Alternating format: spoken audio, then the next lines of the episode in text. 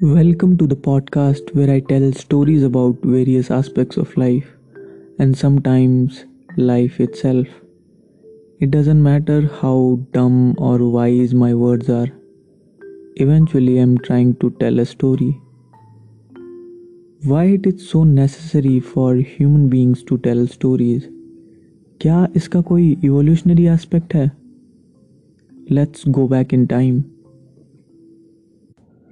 आज से लगभग सत्तर हज़ार साल और उससे भी पहले के वक्त में ह्यूमंस की अलग अलग स्पीशीज़ पाई जाती थी like Neanderthals Homo erectus Homo soloensis Homo sapiens etcetera फिर ऐसा क्या हुआ कि सिर्फ़ होमोसेपियंस ही इस दुनिया पर राज कर पाई और बाकी सब टाइम के साथ साथ एक्सटिंक्ट होते गए?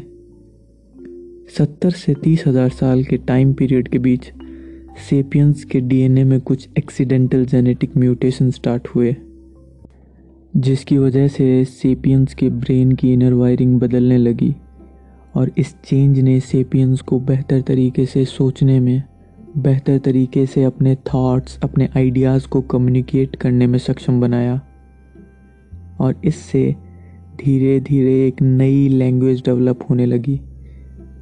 इस कॉग्निटिव रेवोल्यूशन की वजह से सेपियंस बेहतर तरीके से कम्युनिकेट और कोऑपरेट कर पाए, जिससे वो ह्यूमंस की दूसरी स्पीशीज़ और एनिमल्स को संघर्ष में हराते गए और रिसोर्सेज पे अपना अधिकार स्थापित करते गए।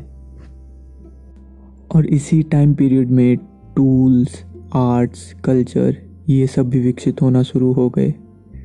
सेपियंस की इस नई लैंग्वेज में ऐसा क्या स्पेशल था? क्योंकि कम्युनिकेशन तो इससे पहले भी हो रहा था। इंसेक्ट्स में फ़ूड की इंफॉर्मेशन एक दूसरे को देने के लिए कम्युनिकेशन होता है।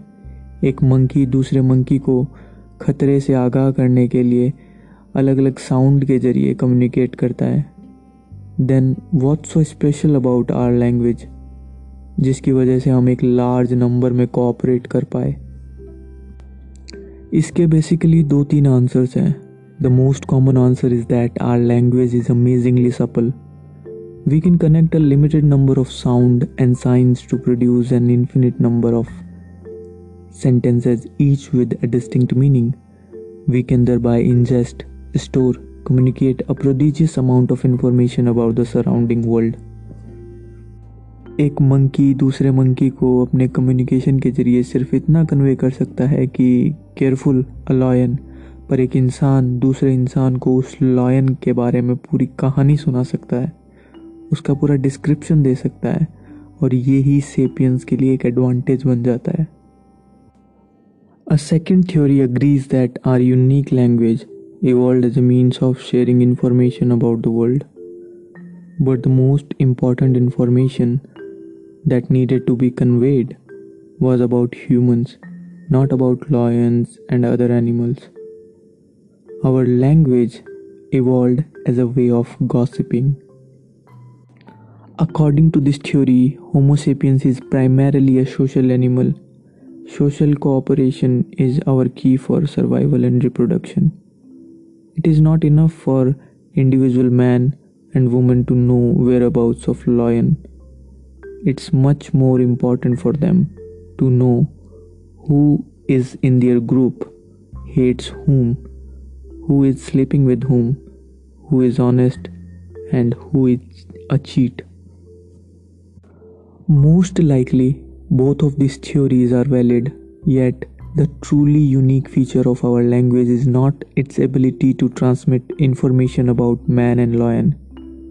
Rather, it's the ability to transmit information about the things that do not exist at all. It's relatively easy to agree that only sapiens can speak about things that don't really exist. You could never convince a monkey to give you a banana by promising him limitless banana after death in monkey heaven, but you can convince a human. Sapiens की language के इन unique features की वजह से वो एक flexibility के साथ लार्ज नंबर्स में कॉपरेट कर पाए that's why Sapiens rule the world whereas ants eat our leftover, and other animals are locked up in zoos and laboratories.